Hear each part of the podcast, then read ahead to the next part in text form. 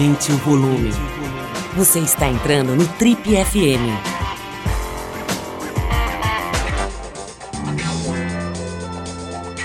Oi, eu sou o Paulo Lima e essa é a versão podcast do Trip FM.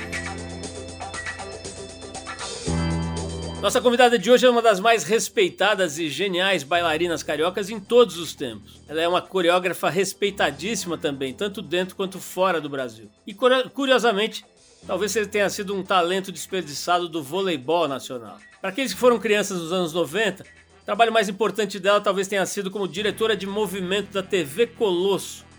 Para quem não lembra, foi aquele programa infantil de sucesso, né, com os cachorrinhos. Já para outras gerações, ela talvez seja mais lembrada por ter sido a primeira mulher a dirigir uma apresentação do Cirque du Soleil no mundo ou ainda pelo seu trabalho no show de abertura das Olimpíadas do Rio de Janeiro em 2016, que foi uma obra-prima. Essa filha de um maestro, criada à base de aulas de piano clássico, recentemente estreou o elogiadíssimo espetáculo Cura, uma forma de mostrar ao mundo tudo que ela aprendeu com o neto Theo, diagnosticado com uma doença genética ainda sem tratamento. Para quem ainda não adivinhou, a gente vai receber hoje aqui no Trip FM com muita honra a genial Débora Coker.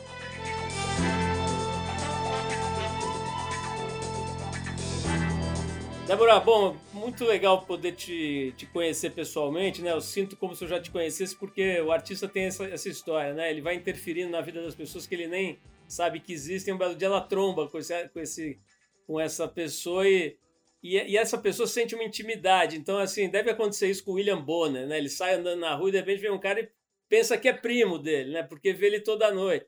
Então, eu sinto aí uma, uma intimidade com você e isso já me me permite né, é, perguntar coisas, por exemplo, como é ser judia hoje em dia, né? Porque uma, uma coisa muito legal desse teu espetáculo mais recente, né, o Cura, é que você, entre outras coisas, né, entre outras sinapses incríveis, né, de muita de muito, muita felicidade, né, você coloca candomblé e judaísmo, você coloca um, um, um rabino, aliás, um, um rabino genial, que é o Newton Bonder, né? junto com o candomblé, com toda essa, essa coisa de, de, de origem, de matriz africana, tal, né? que, que, são fusões que não são vistas comumente. Né? E aí eu, eu me lembrei que você judia, você falou agora há pouco para mim, antes de começar a gravação, né, da sua mãe, né? Débora, não faça isso com a sua vida, não vai fazer negócio de arte de dança contemporânea. Abre uma coisa de dança de salão, né? Aquela Yiddish mama tentando proteger. Me fala aí, Débora, como é que é ser uma mulher judia em 2022? Um dado momento da minha vida, quando eu tive meus filhos, e aí eu, eu estudei em escola judia, mas aí eu estava assim, é, é, eu estava morando num lugar que não era perto é, de escola judia, e eu queria que eles estudassem perto de casa. E aí eu perguntei, mãe, o é, é, que, que é ser judeu? Como é que eu faço para ser judia, porque eu quero, eu quero esse compromisso, né? Ela falou, minha filha, ser judia, ser judeu é gostar de ser judeu.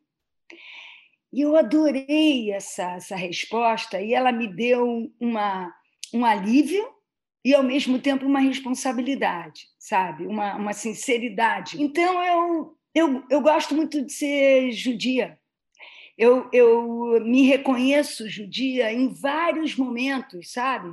Na, no sentido de que eu, eu tenho uma educação, né? eu tenho um compromisso com a vida, com, com a minha ética humana, que eu acho que vem muito da educação judaica que eu tive dos meus pais, que, que veio dos meus avós, que eram imigrantes, judeus, russos, uma coisa de, de assim, né, que você é muito importante você fazer aquilo que você realmente gosta, que realmente você se apaixona. O judeu tem muito essa coisa de que você tem que ser o melhor, né, para sobreviver e tal. Mas tem uma coisa de você é, é, fazer aquilo que você gosta, e se você fizer aquilo muito bem, com muita qualidade, né, é, você vai, você vai se diferenciar. Você vai conseguir é, é, é, construir um caminho seu. Né? Essa é importância de você encontrar o seu destino, o seu caminho e fazer ele, sabe? E um caminho evolutivo e tal. Então, eu sempre fui educada assim, né? Eu estudei numa escola judia também, sempre fui muito estimulada para me aproximar das artes, porque eu acredito que os meus pais, como eu, acreditavam, e eu acho que vem de uma educação judaica, de que a arte ela é transformadora, ela é sensível, ela trabalha, ela desenvolve, estimula a sua criatividade, percepção, sensibilidade. Então, o meu lado judeu, ele passa muito mais pela maneira de viver, maneira de pensar, do que por ser religiosa. O, o, o Bonder fala, lá vem a minha judia de Araque. E, ao mesmo tempo, ele sempre falou que eu era um midrash. Midrash ele é um, ele é um judeu que acaba espalhando o judaísmo, sem ser uma coisa forçada, sem ter essa religiosidade. Né? Débora, tem uma coisa que, é, que hoje em dia é considerado muito bom, mas antigamente era ruim, principalmente os profissionais de headhunting, de, de recrutamento de pessoas, detestavam quando eles não conseguiam definir um profissional. Né? Eles precisavam saber, bom, você é engenheiro, ou é arquiteto, ou é matemático. Né? E você é muito difícil de explicar, né? O, o, eu vi uma, uma entrevista sua em que você fala, olha, eu sou a Débora Coker, eu sou é, dançarina, eu, eu, danço, eu tenho uma companhia de, de dança, eu, tenho, eu, eu dirijo espetáculos, eu faço circo, eu joguei vôlei, eu não sei o que, o negócio se deixar acaba a entrevista, você está tentando se definir ainda, né? porque realmente é uma, uma conjunção de, de características que acaba virando única. Né? E acho que talvez daí a mágica do seu trabalho, o tanto de reconhecimento que você tem e continua tendo. Você ganhou um prêmio anteontem aí, de, que homenageia as pessoas inspiradoras do Rio de Janeiro. Enfim, meu ponto é o seguinte, Débora. É, qual é o risco de uma pessoa com tantas habilidades e características ter uma enorme crise de identidade e não saber quem é? É, é complicado. É uma boa pergunta. Você falou das, das minhas características profissionais. Eu ainda sou mãe, sou avó, né? sou mulher, e aí sou diretora, sou bailarina, sou coreógrafa. Outro dia me perguntaram: quer assinar como? Coreógrafa, diretora? O que, que eu boto? Eu falei por exemplo, no Cirque de Soleil, eles, eu, e eu só descobri isso tempos depois, sabe? Que era uma coisa contratual e o Cirque tem lá, por ser uma grande empresa genial, eles colocaram, e eu vi no, no uh, ingresso do espetáculo, que vinha é, é, Cirque de Soleil, ovo, né? Cirque de Soleil, e aí vinha, vinha Created, Directed and Choreography by Deborah. Quer dizer, criação direção e coreografia da Débora Eu falei, caramba, eles assim, eles mesmos também não acharam um nome só, né? Desde o início da minha vida, como eu sou uma Yiddish Emane, e sou mesmo, além de ter uma, eu também sou, e sou uma, uma super avó, e, e, e tenho cachorros, e tenho plantas, sou uma pessoa que tenho é, muito... Para mim, tudo isso é muito importante, os amigos, as pessoas, sabe? É, é, eu gosto do bar da esquina da minha casa. O afeto, para mim, é, é, muito importante, sabe? Então, isso tem um valor assim. Então, eu, é, eu nunca consegui. Ai, agora eu agora estou trabalhando. Ai, agora eu sou mãe. Não, eu sempre coloquei a Clarinha e o Miguel, meus dois filhos, debaixo do braço e, e fui fazer o que eu tinha que fazer, né? Porque, na verdade, eu acho que a gente faz aquilo que a gente tem que fazer, aquilo que a gente precisa é, é, porque senão a gente morre, né? Eu, eu, eu me lembro assim que teve um momento que eu falei, gente, eu preciso estrear o cura, senão eu vou explodir. É algo muito muito profundo e muito fundo, sabe? Ô, Débora, se não bastasse essas 42 é, atributos e características suas, tem uma que por si só é, abriga mais umas duas mil, que é ser carioca, né? Assim, que é outra coisa indefinível e ao mesmo tempo muito interessante, né? E você é um clássico carioca. Né? Eu brinquei aqui antes da gente começar a gravar que já, já merece uma estátua ali de bronze do lado do Drummond, ali em algum lugar do, de Ipanema, sei lá, em algum canto ali da praia. Já merece. É... Me fala aí, o que, que é ser carioca? Que diabo é ser carioca? Ser carioca, eu acho que é, é gostar da rua, né? Eu adoro a rua, sabe? Eu realmente, é, Paulo, eu, eu hoje em dia não tem como negar isso. Eu sou uma artista internacional eu vivo pelo mundo, sabe? Os meus maiores prêmios são fora do Brasil. Né? Eu, eu, eu tive esse. É, quando eu dirigi o Circuito Salé, fiquei três anos. É, minha ponte aérea era Rio-Montreal, era nesse nível, assim, sabe? E, e, e turnês internacionais. E, e agora, por exemplo, eu estou dirigindo uma ópera no meio dessa pandemia, é, adiou, tarará, mas eu vou fazer uma ópera ano que vem na Escócia, né, com a Scottish Opera, é a primeira ópera que eu vou dirigir. Mas é impressionante como eu sou carioca, sabe?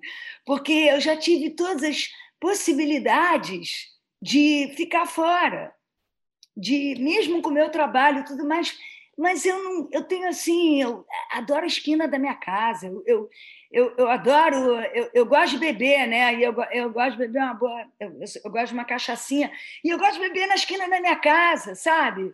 Eu gosto, é, eu gosto desse leque que o Rio de Janeiro tem, né? Essa, essa cidade tão misturada, tão complicada, tão inspirada. Agora, a gente está num no momento eu falo, não dá para ter mais nenhum buraco aqui, porque a gente está caindo um buraco, né? E eu tenho falado, estou muito feliz que estamos com o Eduardo, eu gosto muito do Eduardo, e Eduardo Paz, né? Vivemos um prefeito anterior a ele que foi assim, ui, difícil de engolir, então isso já dá uma, uma inspiração, sabe?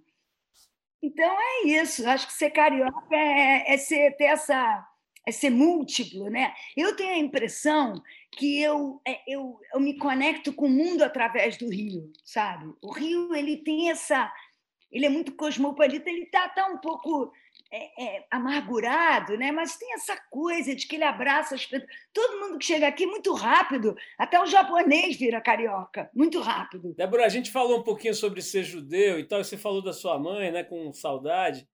É, e você conta, contou para mim agora há pouco e já, e já contou em outras entrevistas sobre essa coisa dela ter te aconselhado a, a não ir para esse lugar que você foi, né?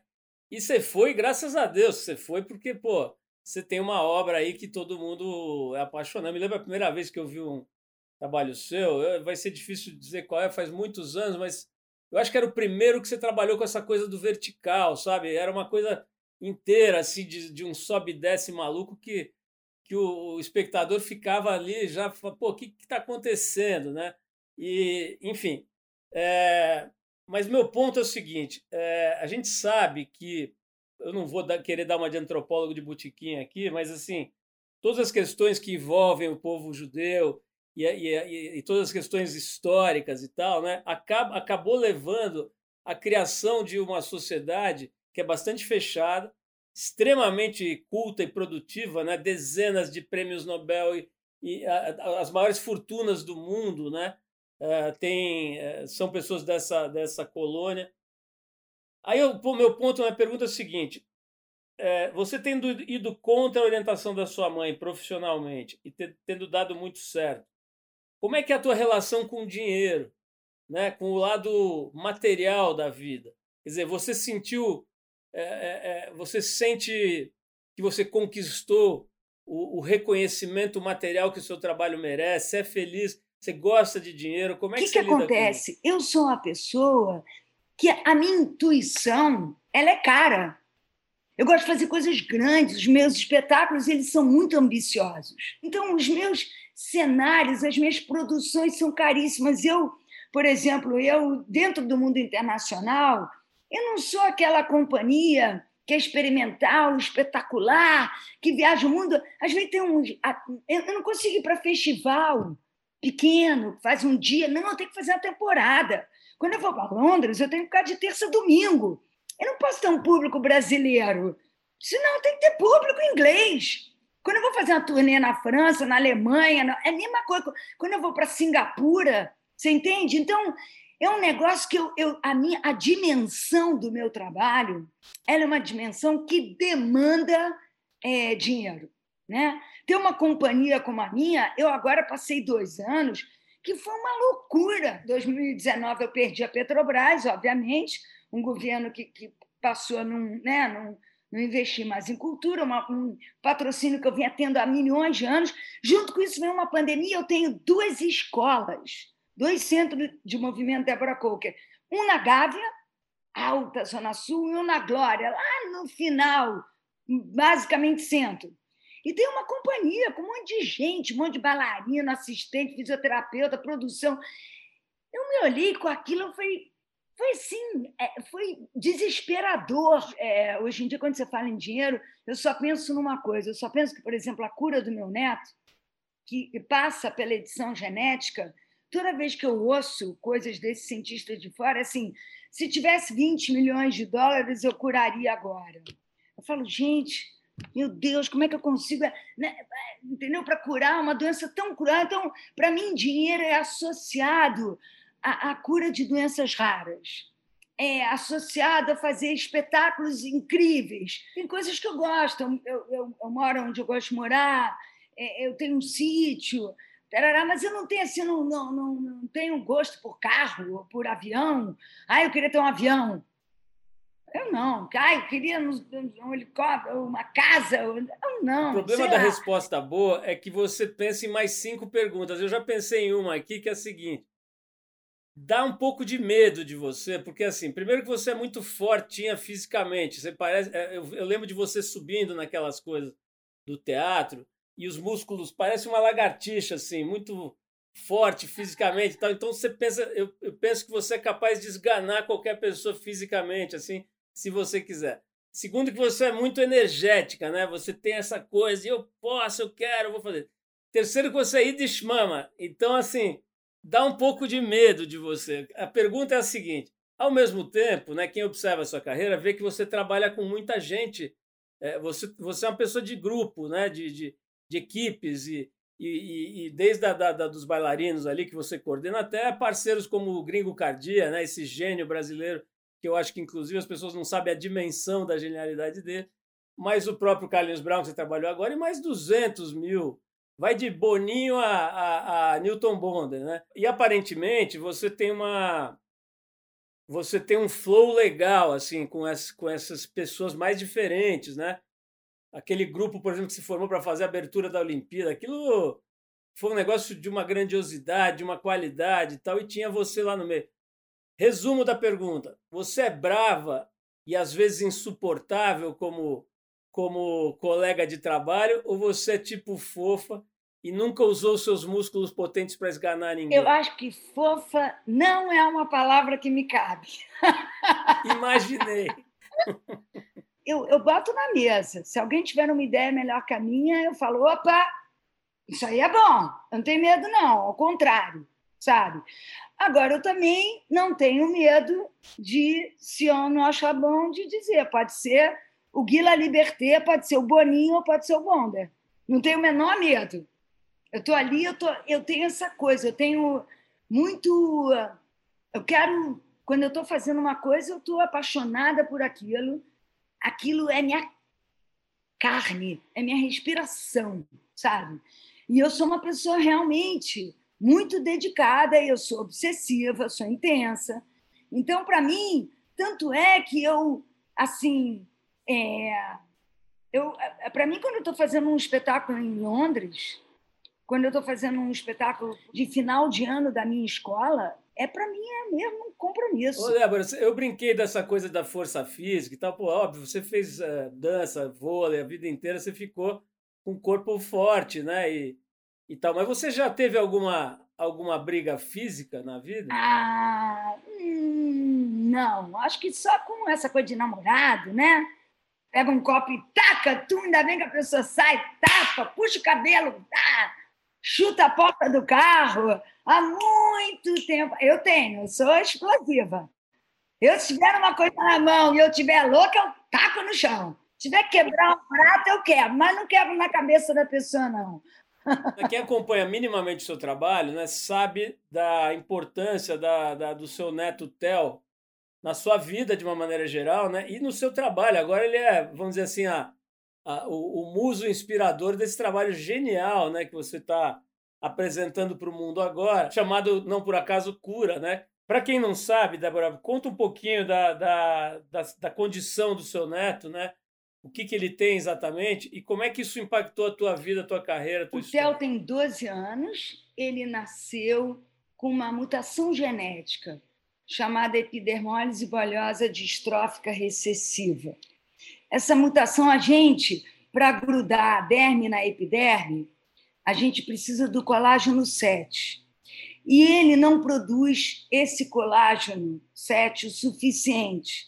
Então, a pele dele é muito frágil, e não só externa, como interna também. O maior órgão que a gente tem no corpo é a pele. Todo mundo acha que a pele é uma questão estética, e não é. A pele é, é um órgão que tem uma função de proteção né? É, é, de um mundo muito infectado. Né? Então, a gente. E a gente é feito de bactérias. Então, a pele é muito importante, as mucosas são muito importantes. E atinge a, a, a, a, a pele externa e a pele interna também. Então, desde que ele nasceu, eu escutei que, é, que essa epidermólise bolhosa não tem cura, né? E aí foi algo para mim muito muito duro, muito impactante, muito indignação. Paulo, tem uma coisa muito importante para falar. Eu só tenho a agradecer. Primeiro que eu sou completamente apaixonada pelo Theo, é meu primeiro neto, e ele é um guerreiro, e ele é um mestre para mim. E é, é, ele, ele me trouxe muitas coisas boas na vida. Ele me trouxe a ciência. Eu nunca tinha prestado atenção à importância, o que é a ciência. A ciência não é a medicina, não é a saúde, é outra coisa. É uma aventura, é, uma, é, um, é um conhecimento é, é, totalmente experimental. Ele está sempre na frente da gente, na frente dos sonhos humanos. Né? Ele está desvendando, abrindo caminhos o tempo inteiro. E eu comecei a entender que a doença e a cura elas estão juntas, né? Então, é, quando eu falo que eu agradeço ao Theo, porque eu passei a buscar saberes. Então, na verdade, eu acho que o cura ele, ele expressa alguma coisa muito importante para mim, é porque eu comecei a entender que a, não, não existe a possibilidade de não ter cura tem que ter a cura do que não tem cura. Tem a cura, tem. Isso, isso, isso não é real, a cura sempre existe. Né? E aí o Bonder entra como um parceiro incrível, porque se você não cura no plano físico, você cura no plano emocional, ou no plano intelectual, ou no plano espiritual. E teve um momento que eu precisei é, que, que tem a ver com esse espetáculo, e como eu sou uma artista, eu acho que tudo acaba se expressando artisticamente. Teve um momento que eu precisei fazer essa ponte entre a fé e a ciência, sabe? Teve um momento que eu falei, estou é, é, precisando de outra coisa. Porque tem uma hora que você precisa gritar, e tem uma hora que você precisa se calar. Tem uma hora que você precisa agir, buscar. Tem uma hora que você precisa esperar. A ciência demanda muita paciência. Né? Como é que você. É, a, a, a, a coisa que mais se aproxima da cura é se aproximar da dor do outro. Eu me lembro quando o Bonder me falou que, na verdade, a gente não tem só cinco sentidos, a gente tem seis. E que talvez o sexto seja o mais real, que é a dor. Então, eu fui aprendendo tanta coisa, a, a delicadeza. Como é que uma pessoa cheia de feridas não vai ser abraçada? É a pessoa que talvez mais precise de um Agora, abraço. A, a, tem várias correntes filosóficas e psicanalíticas, etc., que têm na dor o maior mestre, né? É, a grande ferramenta de evolução, de autoconhecimento e de evolução humana. Né? Existem pensadores, existem milhões de livros e de músicas e de obras sobre isso, não é exatamente uma novidade. É, como é que é a cabeça do, do Theo? Eu tenho um filho da mesma idade, né? então eu vejo um moleque de 11, 12 anos. Ele, puta, enfim, é um, é um moleque, né? a palavra já diz tudo. Ele, ele, ele amadureceu mais, ele, ele é mais maduro do que um moleque normal de, de normal. Um moleque que não tem essa condição de 11, 12 anos, ele é mais amoroso, menos amoroso, ele, ele fica com raiva. Como é que ele é no dia a dia? Primeiro que ele faz karatê. E ele mudou de faixa há pouco tempo, ele já está na terceira faixa dele, porque tem a branca, a amarela e está na vermelha. Ele é mais maduro, sim, porque porque que, que é a maturidade? A maturidade, eu acho que eu não posso afirmar, mas eu acho que é muito a consciência dos seus limites, né? Se você pensar no jovem, o jovem, pá, né? Rock and roll, sabe? O punk, é, são todos movimentos que, que vêm de, demandam uma é, uma juventude que tem não, não existe limite, não tem fronteira, né? E o Theo tem muita consciência da, a, do corpo dele, dos curativos. Ele faz curativo todos os dias, né? Então, é, na verdade, a gente, ele faz ele curativo na pele, mas ele também faz curativo na alma dele. Então ele também, eu acho que ele tem uma sabedoria aí, né? Eu às vezes assim, hum, eu não posso afirmar, mas é, é, o nome já diz, são pessoas é, é, especiais e raras, né? Tem aquele filme extraordinário que ainda diz mais que são pessoas extraordinárias, porque realmente já vem com uma, uma idade, já vem com uma, sabe? Agora é igual a teu filho, deve ser viciado, seu filho também deve ser viciado em Roblox, em computador, em, em celular, e não sei o quê, entendeu? A minha adolescência, sabe?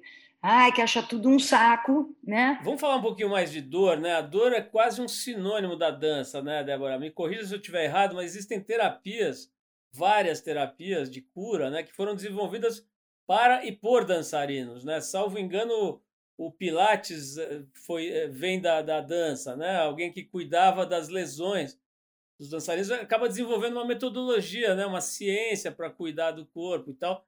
Não sei se Rolfing tem alguma coisa a ver, mas enfim, essas, essas uh, alternativas de cura, de, de amenizar a dor, elas, elas conversam muito intimamente com a dança, né? Porque é, aparentemente, né, a dança é um é uma uma exploração do corpo fora do comum, né? extraordinária, né? uma exploração no melhor sentido da palavra. Ele é, um, é uma utilização do corpo que, vamos dizer assim, não é normal. Né? Então, realmente, os, os dançarinos eles, eles vivem com dor, né? é o que a gente ouve falar.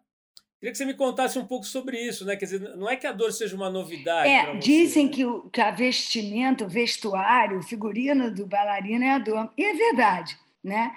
Porque desde a sapatilha de ponta, se olhar o pé de um bailarino, é calo para tudo quanto é lado, é machucado.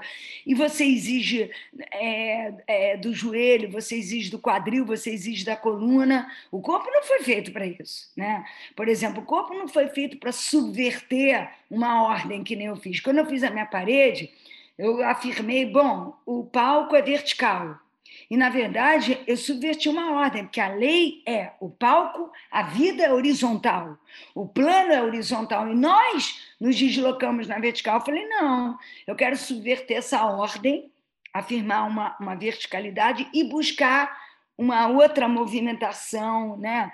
E eu fiz isso com a parede, eu fiz isso com a roda. Depois eu, eu, eu interferi no plano horizontal, nesse no 4x4, a gente dança entre 90 vasos, de um metro por distância, de um por um. É lindo esse espetáculo.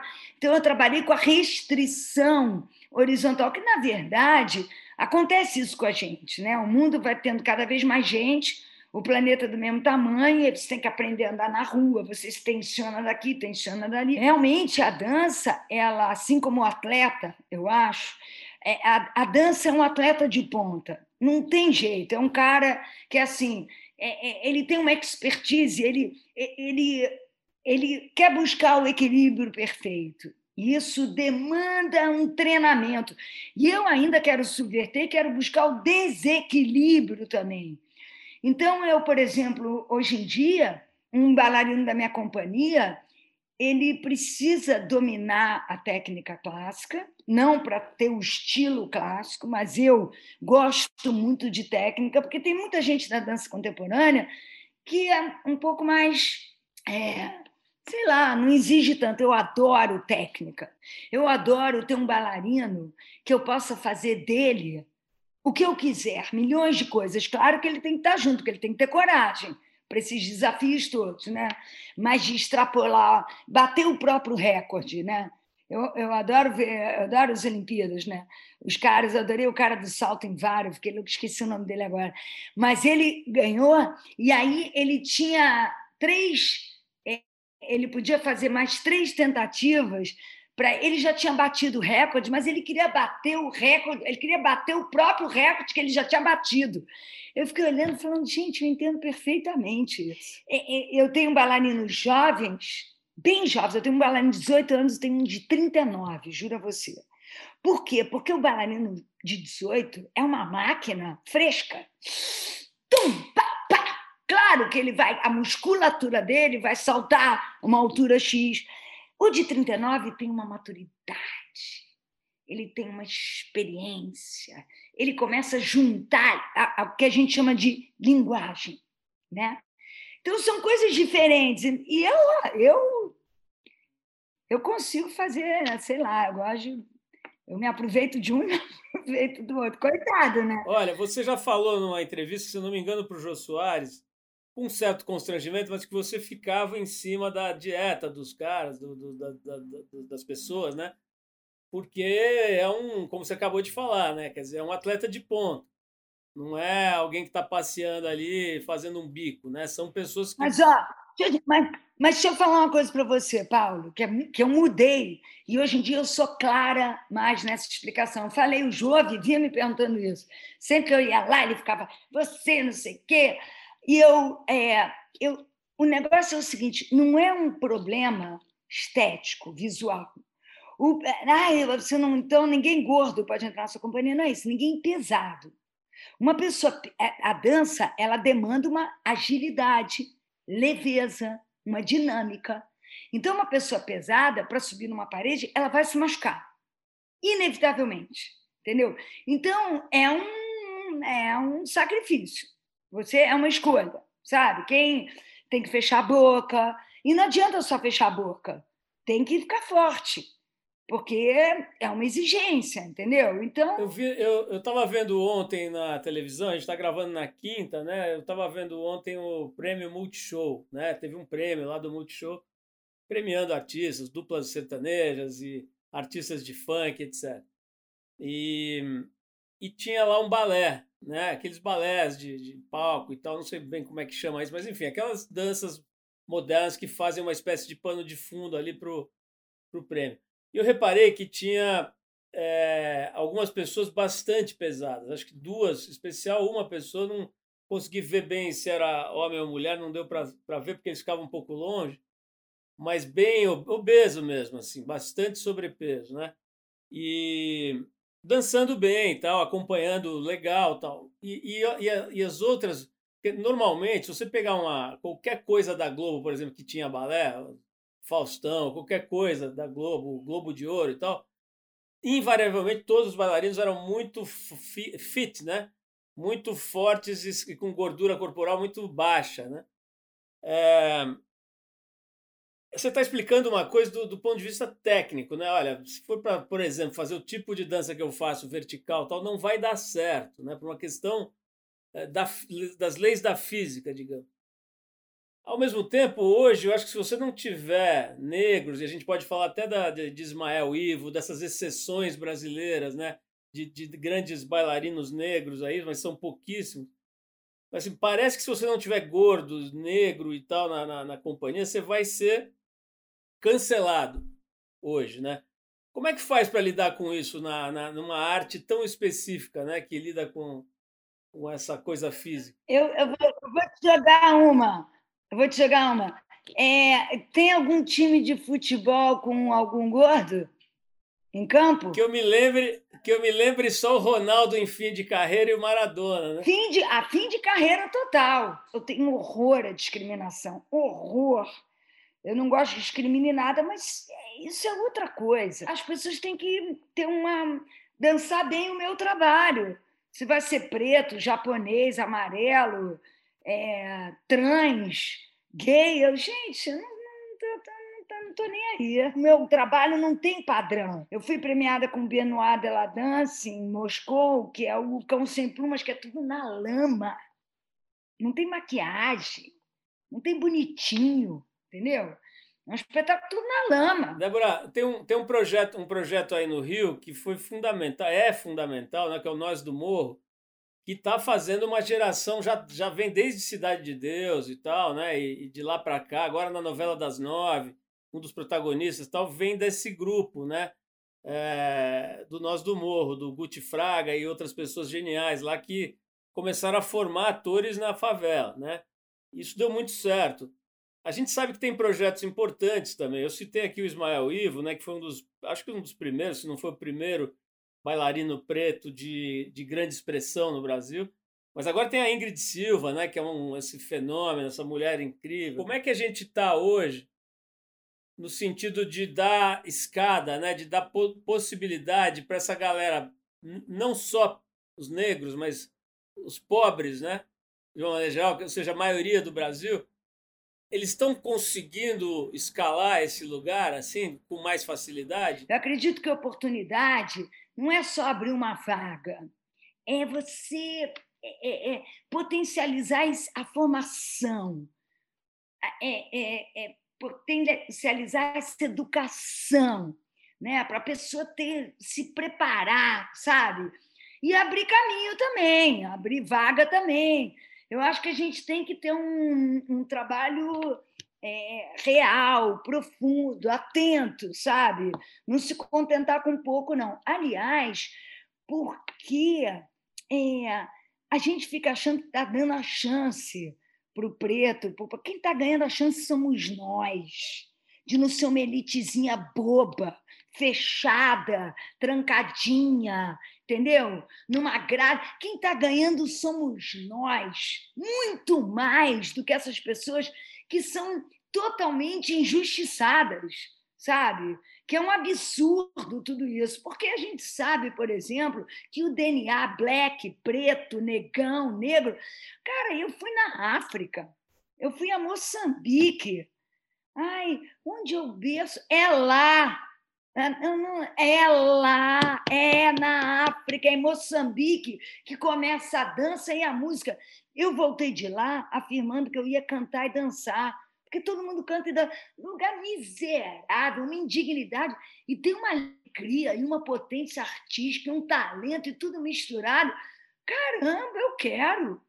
Entendeu? Então é isso, eu acho que a gente tem que entender que não é a gente que está dando oportunidade, a gente está ganhando, sabe? Acho que tem que começar a ter uma inversão aí o que está faltando. No fundo, está é, é tá faltando muita coisa, sabe?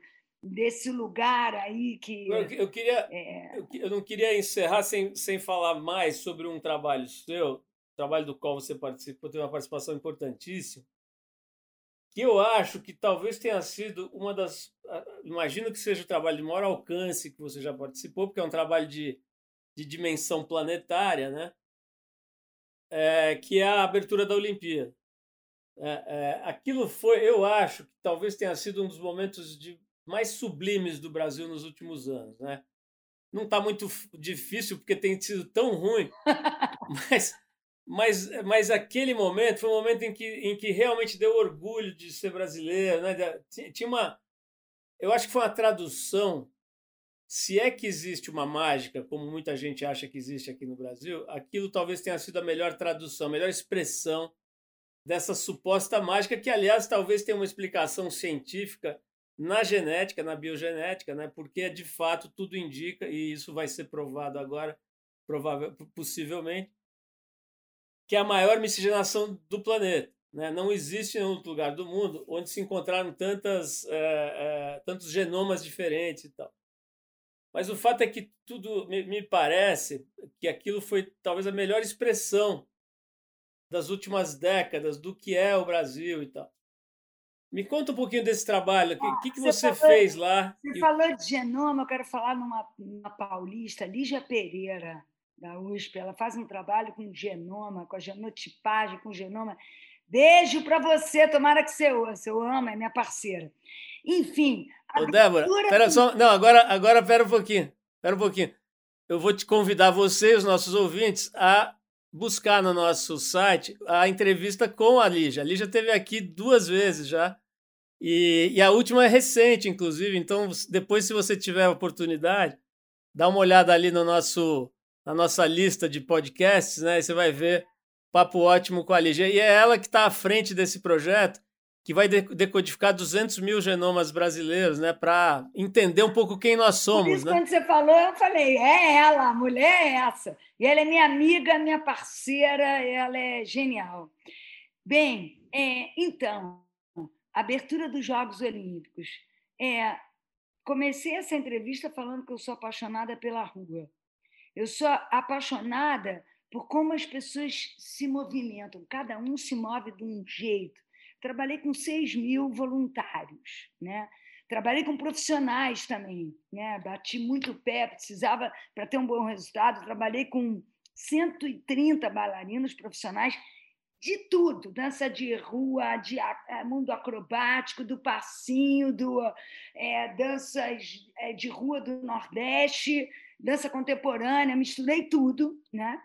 E com 15 assistentes, para você ter uma ideia do, do da, da dimensão, né?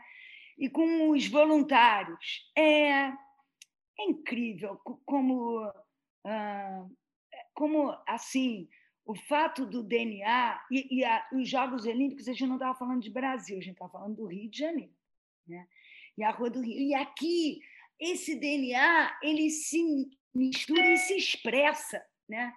Então, você via o índio, você via o negro, você vê o mulato, que é o negro com índio, negro com branco, branco com índio. É uma delícia essa bagunça toda, sabe? Essas misturas. E é uma mistura de ritmo, é uma mistura de gestos, de movimentos, né? de perguntas que estão aí no ar. Né? E, uh, então, foi assim: é, eu tinha uma coisa muito de ter uma entrega é, profissional e de qualidade. Para mim não interessa. Eu falava com os voluntários: olha só, esse negócio que é voluntário, que não tem, eu não quero saber.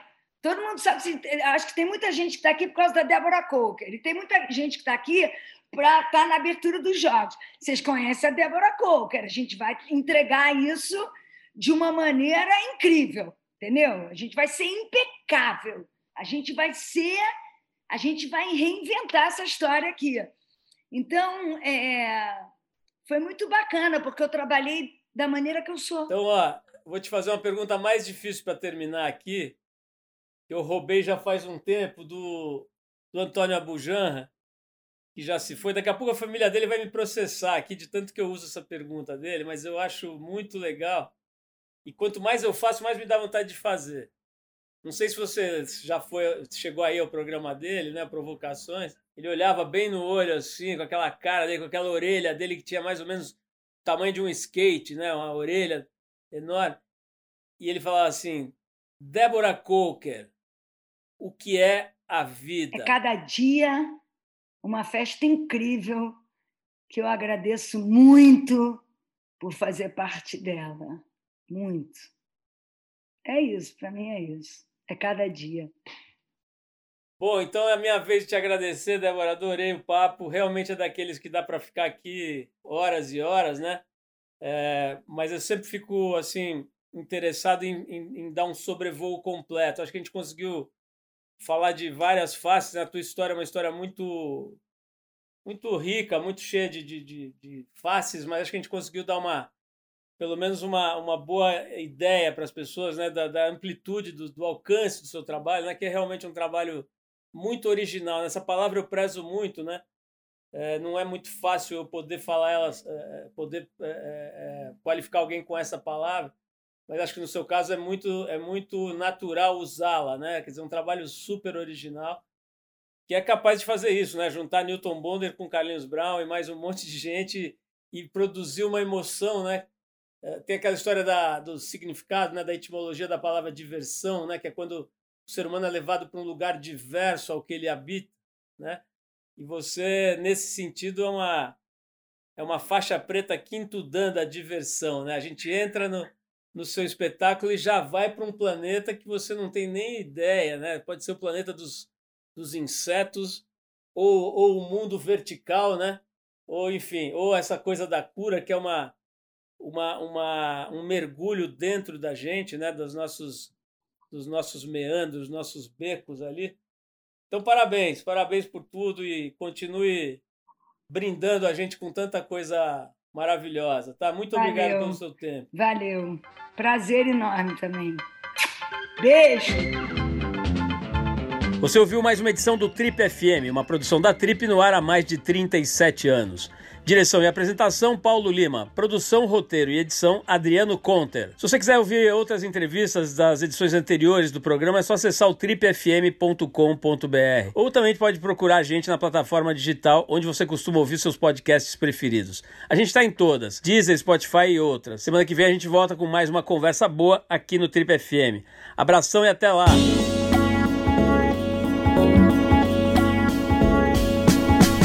Você ouviu Trip FM.